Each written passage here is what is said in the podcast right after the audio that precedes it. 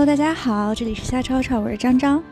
现在是二零二二年的六月，瞎吵吵是在去年这个时候开始的，嗯，到现在也有一年的时间啦，所以这一期节目有点特别，因为是张张一个人的碎碎念，因为张张想和各位听众朋友做一个这一年的总结汇报，也有可能是因为疫情憋的我实在是。没办法去跟之前约的嘉宾聊天儿，北京疫情还是挺严重的，所以现在我还出不去。我就想，那我以这样的方式跟大家聊聊天儿，唠一唠这一年的心路历程，好像也是挺好的。就用声音记录生活这事儿吧，我是在二零一七年的冬天就有这个想法，当时我就申了一个公众号。那时候偶尔会发几句语音啊，或者念几句书斋，去表达一下自己的想法。那时候还没有做播客这个概念，直到去年六月份的时候，我跟缇娜就是我们俩就说，哎，想做一期一档播客节目。其实说是播客节目，其实也就是记录我们的声音。我们就说，不如就一起做个播客吧。就抱着那种差生文具多的想法，就第二天就申请了所有平台的账号，但是叫什么呢？我们有一个共同朋友，他叫蛋总，他有一个网名里面就有“瞎吵吵”三个字儿，我们就一拍即合，说，哎，不如我们就叫“瞎吵吵”吧。然后我说，哎，不错，所以那时候就有了“瞎吵吵”。第二天我们就录了第一期节目，那年夏天。Hello，大家好，我是张张。什么开头？这是瞎吵吵的第一期。着急。Hello，大家好，这是瞎吵吵的第一期正式节目，我是张张。Hello，大家好，我是缇娜。我记得很清楚，录那期节目的时候，我坐在海边，缇娜在家里，我们开着腾讯会议。那时候刚好是去年夏天的开始，但我和缇娜因为发生了一些事情，所以都觉得我们的夏天还没有开始就结束了。录完那期节目之后，就反馈还挺不错的。也 现在想来，可能是因为我们的朋友都比较爱我们，比较支持我们吧，就我们就很想做下去嘛。这个事情，然后那段时间呢，我们俩又陷入了一个情感怪圈儿，所以我们就请了我的发小 Dino 录了第二期渣渣收容所。今天要录瞎吵吵的第二期节目，然后邀请到了我的好朋友 Dino。嗯，大家好，我是 Dino。大家好，我是 Tina。对，整整整整前忘了介绍我，我也是非常无语了。然后。我还记得当时我们说 要录遍全国渣男渣女，但是一年过去了，我们再没聊过这个话题，就可见我们真的是过了那种总是被渣男骗的智障岁月。第三期是请的雪儿和班仔录的咖啡那一期。Hello，大家好，我是小班。大家好，我是雪儿。嗯。嗯，因为那时候刚认识雪儿嘛，她是咖啡师，我对咖啡其实完全不懂，所以就想借这个机会，我也可以更了解一些关于咖啡的东西。我那时候我才知道，哦，原来咖啡有这么多的学问啊！现在差不多一年过去了，我也从一个不爱喝咖啡的人，变成了每天至少一杯的咖啡党。就现在一天不喝咖啡，总觉得少点啥。喝了咖啡，咱也不知道是心理作用还是真的提神，就会觉得今天整个人特别的精神。如果没喝咖啡，可能就会给自己心理暗示，我今天好困啊。后来和缇娜去天津楚门打卡，认识了缇娜的朋友鹿仔。大家好，我是婷江很久没见的大学室友，呃，鹿仔。他是一个母胎 solo。我们那天在星巴克的时候临时起意，用手机录了一期《单身关您屁事儿》，然后那天就聊得超开心。后来我们还买了酒，坐在天津之眼看晚霞，就现在回想起来，那天也确实挺不错的。那天还拍了 vlog，发在了微博上面。Tina 还发在她的微信视频号。那天她说她看那个 vlog 看了好好好多遍，就我到现在也能想起来当时的心情。而且去年的时候吧，就和 Tina 沉迷于喝精酿这个事儿，所以我们约了两个酒吧老板录了两期节目，一个是楚门精酿，然后我特别幸运的是邀请到了宝哥，就是楚门精酿的创始人之一。Hello，大家好，呃，有这个机会参与这个节目的录制是非常荣幸的。我记得我前一天约的宝格，第二天他就跟我录了。但很遗憾的是，当时实在贫穷，没有钱买设备，所以音质这一点实在是太差了。后来买了小蜜蜂，第一次用小蜜蜂就是跟 New Beer 的老板录的 New Beer 到底有多牛逼那一期。大家好，我是 New Beer 的主理人。其实录那一期的时候，我有点喝上头了，不知道大家能不能听出来。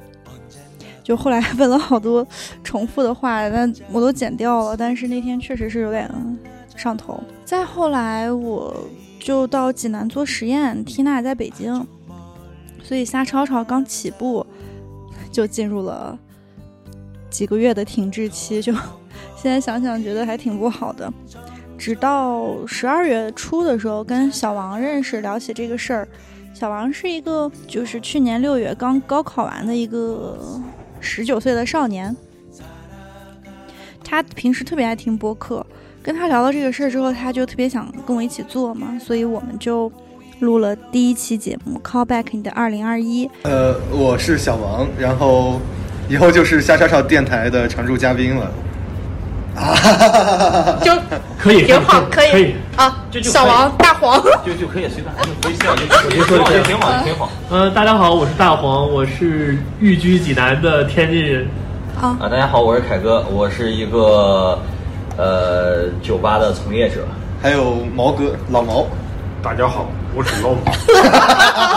可以可以可以可以。这一期呢是跟凯哥、楠楠、黄博士我们一起。回顾了一下二零二一，然后也是因为这期节目，让很多朋友觉得我们的聊天氛围特别好，特别喜欢。就包括我还记得很清楚，发发出去那期之后，就有朋友说：“哎，很喜欢我们这个聊天氛围，就想跟我们一起聊。”再后来就是录的，我有一个什么什么星座的朋友，我是安琪，我是天蝎座。大家好，我是老王，我是双鱼座。嗯，大家好，我是贝果，我是一枚双子座。是因为那段时间认识了贝果，他是一个占星师。我第一次跟贝果说想跟他录节目的时候，他当时就很认真，我还记得很清楚，就是说，哎，张张，我们不然对一下，怎么怎么样？那时候跟贝果的关系其实很一般，那毕竟才认识嘛。但是他是真的是一个很认真的人。我们聊完这一期就觉得聊得特别顺，就还挺不错的。也是因为这一期节目，让我跟贝果，不对，也是因为这期节目奠定了我跟贝果之后合作的一个基础。因为去年可能我整个人状态呀或者什么都不是那么的好，所以喝酒的次数可能有点多，就包括去年可能。是继毕业季之后喝多次数比较多的夏天，或者这一年，就跟凯哥、楠楠还有老毛聊了宿醉那些事儿。宿醉那些事儿，上期是跟老毛聊的，他就讲了讲他年轻时候的一些经历。老毛是一个看起来不苟言笑或者很正经的人，其实还是挺好相处的一个老大哥那种感觉。你就会发现，其实不管人长到多大，内心好像都有孩子那一面。然后老毛能让我们看到他这一面，我觉得也是我们的一个幸运。宿醉那些事儿下爆料篇，其实也就是凯哥跟楠楠爆料张张喝多那些事儿的，也是这一期节目开始爆火。哦，我也不懂为什么这一期就突然火了，然后就好像很多。听众就觉得哎挺有意思的，觉得张张是一个挺有意思的人，但是呢，我不希望大家觉得我有意思，是因为我经常喝多，好吗？嗯，对，因为这一期的播放量突然就有一天冲到了七万，在网易云，这是我确实没想到的。但坦白讲，它冲到这个播放量，确实给了我非常非常大的动力。哪怕有人说你这个播放量是假的，或者就是呃不真实，是不是什么网易云推啊什么的，这都不重要。重要的是它给了我非常大的一个动力。也是从这一期播放量冲上去之后，我会开始在意播放量这个数了。我之前其实是不会在意的。后来也是机缘巧合认识了程老师，他是露天广播的 MC。大家好，欢迎收听我们露天广播啊，我是主播收听沙超电台对沙超啊对，我们欢迎沙超电台两位主播。他约我录了播客，这一年瞎吵吵成露天广播。其实当时他约我录这个播客这一年的时候，我挺心虚的，因为去年吧也不能算整一年，只能算半年，而且这半年呢瞎吵吵又停滞了很久，所以我还挺怕自己没得聊的。我就，但我把这个机会当成了一个学习的机会，他就给我讲了很多专业做播客这事儿的应该有的一些，不管是。你的设备呀，或者你的剪辑呀，或者你应该去听哪一些播客呀，这些他都给了我一个比较系统的，就是给了我一个比较系统的一个那个答疑解惑吧，类似于。也是这一期节目之后，让我想要换设备了。那时候是小蜜蜂嘛，用了它的 Zoom 录音机和动圈麦之后，我就立马下单换了我的设备。嗯，但是那一段时间还得等一下，所以在录月薪两万加的他们为什么不谈恋爱了上下的时候，还是用的小蜜蜂。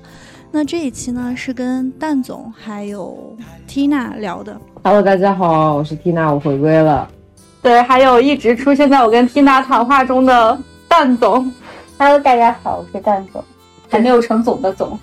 我们三个关系非常好，所以可能聊起来会有一点太随意，就包括整个画风话题也经常跑偏。但是也是这一期节目又突然火了，在网易云上的播放量达到了十一点五万。这个时候，坦白讲，我是有点沾沾自喜自喜的，就觉得哎，做的还不错。但现在回头再听听这个音质啊，因为当时还是小蜜蜂嘛，实在不敢恭维，包括这个内容聊得太散了。但我还是挺庆幸能记录下来这样的时刻的。录这个月薪两万加，他们为什么不谈恋爱的时候，是在今年的一月一号凌晨，我们看完五月天的演唱会，喝了点小酒聊的。那天聊到了凌晨三点吧，然后分了两期剪的。过完元旦到了济南，我的动圈麦和 Zoom 录音机就到了。那时候和黄博士聊了那些和室友们的爱恨情仇。我是大黄，大家好，我是贝果。对啊，我还没有介绍，你们都好着急。因为我记得很清楚，刚认识黄博士的时候，他有吐槽他的室友，我就觉得，哎，这个话题挺适合他的，所以我们就一起聊了聊。因为有独居，有合租就有独居，又跟贝果跟硕哥聊了又爱又养的独居生活。Hello，大家好。其实这两期我都蛮喜欢的，就是你能看到他们不同的生活状态，就包括我们在独居生活这一期里面也跟大家讲了一些小技巧呀什么的，就女女性独居呀什么这些防范意识。女追男怎么就这么难？这一期是我跟贝果正式合作的第一期节目，好紧张，我只要一拿话筒就紧张。我叫王迪南，然后叫大家都喜欢叫我迪南，但是我外号比较多，今天就先叫这个名字吧。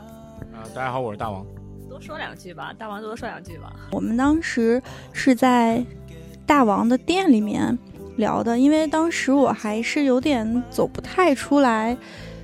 我之前挺喜欢那个，就我之前喜欢了好几年那个男生的那个状态，所以就去唠了这一期。聊完之后，其实我觉得对我自己也是一个挺不一样的感受，会让我更能抓住眼下的生活吧，就是会让我放下非常多的执念。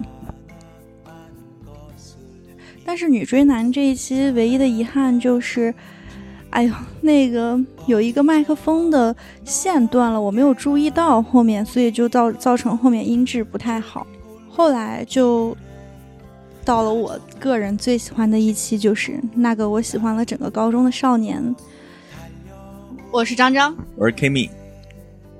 这个男生也是因为听了我 callback 你的二零二一，他很喜欢那个氛围，所以给我发微信。我当时就想，大家对于自己第一个喜欢的人，好像都只是怀念呀什么什么的。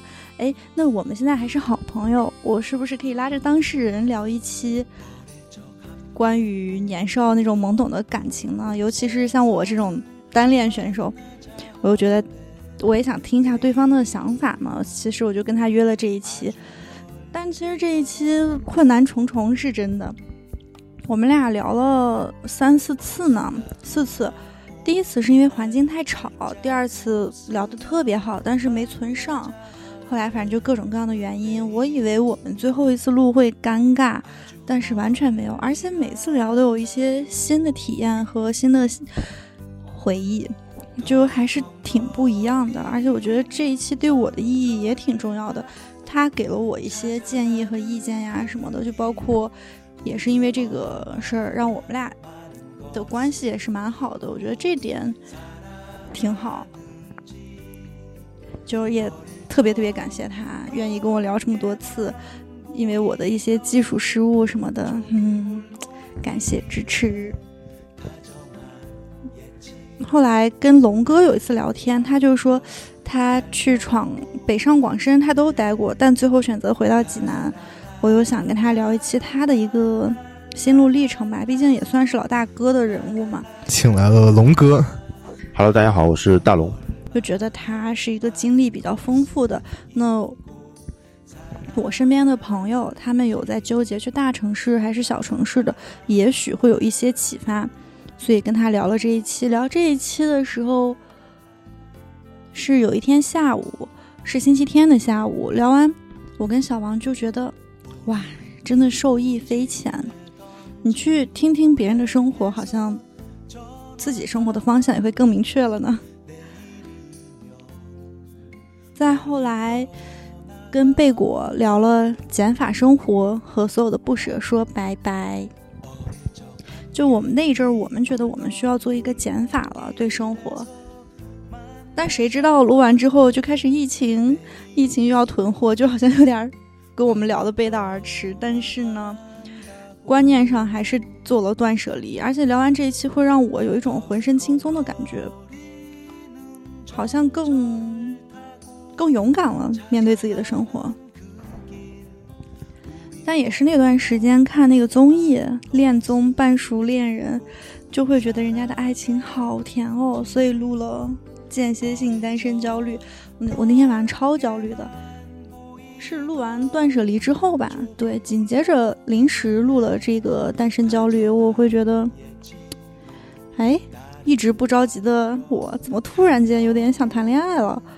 嗯，但讲真，录完那一期之后，我整个人的状态就变好很多，就包括到现在都对恋爱这个事儿都没有那么渴望了。不知道是好事还是坏事。后来又约龙哥录了背水三战，致敬考研的勇士，因为那一段时间是考研复试的阶段。我本人是考了两年，我就说，哎，跟龙哥聊这一期还蛮不错的，因为他是考了三年嘛。其实真的有打算考研的大学生听到这一期还是挺受用的，里面有。还挺多干货的，我个人认为，就我们的一些考研经历，希望你们听了之后可以少踩一些坑。然后就是我期待了很久的一期，就是跟亮哥录的《骑行的终点，信仰的起点》，行者大亮。呃，大家好，呃，我是赵亮。其实跟亮哥录这期之前，我超紧张，因为我还挺欣赏亮哥的。他平时也挺照顾我的，我就会觉得，哎呀，这样一个向往自由，然后又做了很多事儿的一个人，一个大哥，就会让我觉得认识他很幸运。嗯，就包括后来他说让我再去找他录跳伞塔那一期都是可以的。这个我下半年肯定是会安排的，也特别感谢亮哥的支持，因为他是听播客也比较多。我一直自认为我这个不太专业，就会特别不好意思。但是他，嗯，超级超级支持我这点。那天找他录的时候，他还专门早点去开开业，然后开店，去给我们提供一个场地啊，环境就特别好。而且跟他录完这一期之后，就会让我对人生有了一种更豁达的那种感觉吧，就不会。拘泥于一些小事儿，而且我身边的朋友听完这个，就包括还有跟之前跟龙哥录的，他们也都会说有收获，有不一样的感受，就是会让我觉得，哎，我做这个事儿还是挺有意义的。紧接着就到了四月，四月一号，因为是樱木花道的生日，所以就专门录了一期。给樱木花道的节目，这一期请的是小丽跟 Dino，他们俩一个是体院篮球专业，一个是篮球爱好者。但是这一期就是音质实在是有点不行，是因为我们是线上录音，还是没有找到技巧。当时，但还是很感谢他俩的支持。然后下来是读书那一期，因为四月份是有一个世界读书日，所以我们当时录了书。不看我您礼貌吗？众所周知，张张是一个不怎么爱看书的人。但是聊完那一期之后，我觉得书还是有必要读的。黄博士他是历史系还是中文系的博士嘛？看过非常多的书，我特别佩服他这一点。嗯，就是今年本来。录完这一期，还说跟贝果做一个系列，就是读书的，关于哪本书我们俩都看去聊的一个系列，现在还没有实现，但今年一定会实现的，相信我好吗？后来那段时间，经常在网上刷到素颜和解，其实我是真挺生气的，就是有一些博主明明长那么美，或者用过磨皮的。什么什么的，他们还说要素颜和解，所以我们我跟贝果录了一个，我选择和素颜打官司。这一期里面我真的自爆了好多自己的料哎，但我觉得也，但是跟他聊完这一期之后，我对自己反而更自信了。嗯，之后就一直因为北京的疫情只能线上聊，跟贝果聊了博主分享，还有也许你该找人聊聊。包括最近一期的怎么拿捏边界感，别拿自己不当外人，这个有朋友听完之后说，可能感觉和之前几期不太一样。这点我刚开始是疑惑，但这个听众告诉我原因之后，我是特别感动的。他说，因为这一期听出来我有点累，那确实是因为那天我录那一期的时候是晚上十点半回去的，十一点快十一点才开始录，整个人确实挺累的。也没太睡好，哎，我就超感动，你知道吗？就觉得，哎，既然有听众能听出来我的我的状态了，会让我觉得不可思议，就觉得自己哎何德何能。其实有一段时间我是蛮在意播放量这个事情的，但是呢，后来当我越在意这个事情，我就觉得。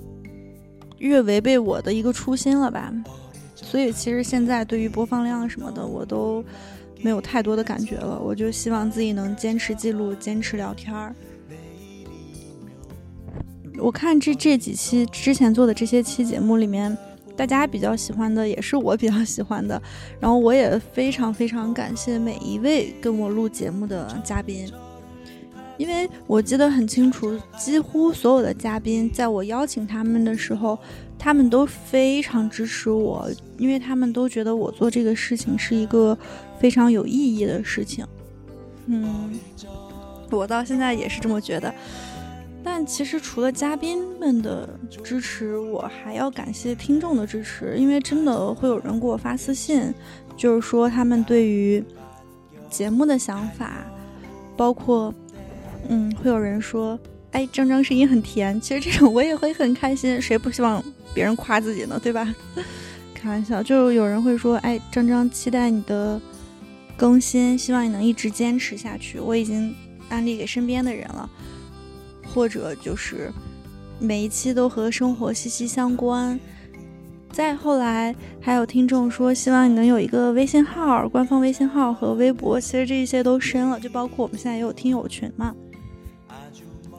官方微信号的时候，会有听众给我发私信，就是都是说的支持我的话，我真的非常非常感动。就包括还有人就说，哎，非常喜欢张张，哎，我就真的很感谢你们。嗯，贝果也特别感动，因为有的时候我给贝果发过去那些私信，贝果就会说：“哎呀，他又有动力了。”我跟贝果是两个对播客这个事儿都是非常热爱的，并且也都非常善于记录生活、分享自己的生活的两个女性，所以跟贝果一起合作，我也是觉得挺好的一件事儿，相当于算是知音吧，我们俩。嗯，那至于接下来呢，我就只能等北京解封去完成我的一系列的承诺，因为我已经约了雪晨去录芭蕾舞的这个。哦，对，我还跟 Tina 录了一期世锦赛游泳冠军的一个雨涵跟他录的一期节目，但是因为是名人嘛，所以这边需要通过那边审核，时期会长一点，或之后也会发出来。然后呢，还会跟我的朋友录一期在北京的生活，还有跟雪儿录一个姐弟恋，因为雪儿谈了个恋爱，是比他小了挺多的一个男男性。对我，我们就是其实很多话题，就包括策划呀，我都已经写好了，都没有办法聊，因为疫情挺可惜的。那今天晚上我可能都会跟。我在学校的朋友聊一期学车的问题，因为熟悉我的朋友知道张张终于学会骑自行车了。哎，一说到骑自行车，你们知道吗？每当我 我学会那一天，我甚至觉得我的人生都能被我掌掌控住了呢。嗯，其实我接下来不管做做什么系列或者聊什么内容，我能保证的一点就是。都是抱着一个非常非常真诚的态度去聊天儿，然后呢，我也会尽可能的坚持下去，嗯，给大家带来更好的节目，或者说是更好的一个声音记录。而且今天是一周年嘛，我还有一个想法，就是听到这儿有兴趣的听众朋友，可不可以给我发私信？其实我还挺想跟听众聊一期的，我想听听你们的想法呀什么的，嗯。这样应该也挺有意思的吧？毕竟是夏超超一周年特别节目，怎么着的也得有点特色，对不对？嗯，所以如果有朋友听到这儿愿意跟我聊一期，可以给我发私信，我们可以线上聊一期，好吗？嗯，所以呢，谢谢大家的支持，夏超超一定会在自己的能力范围内坚持做下去的。嗯。不知道大家喜不喜欢张张个人的碎碎念？如果喜欢的话，或许以后每隔一段时间，我可以跟大家这样的方式聊聊天儿。嗯，至于大家想要的那种氛围感，很多人聊天的，我也会安排安排。但是稍微等一等吧，因为疫情。嗯，对，因为疫情，就是也希望大家能照顾好自己吧，做好防护。那这期就到这儿了，谢谢大家的支持，记得哦，想聊的一定要给我发私信，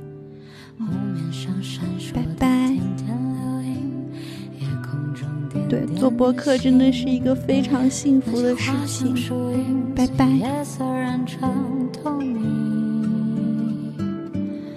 晚风轻轻。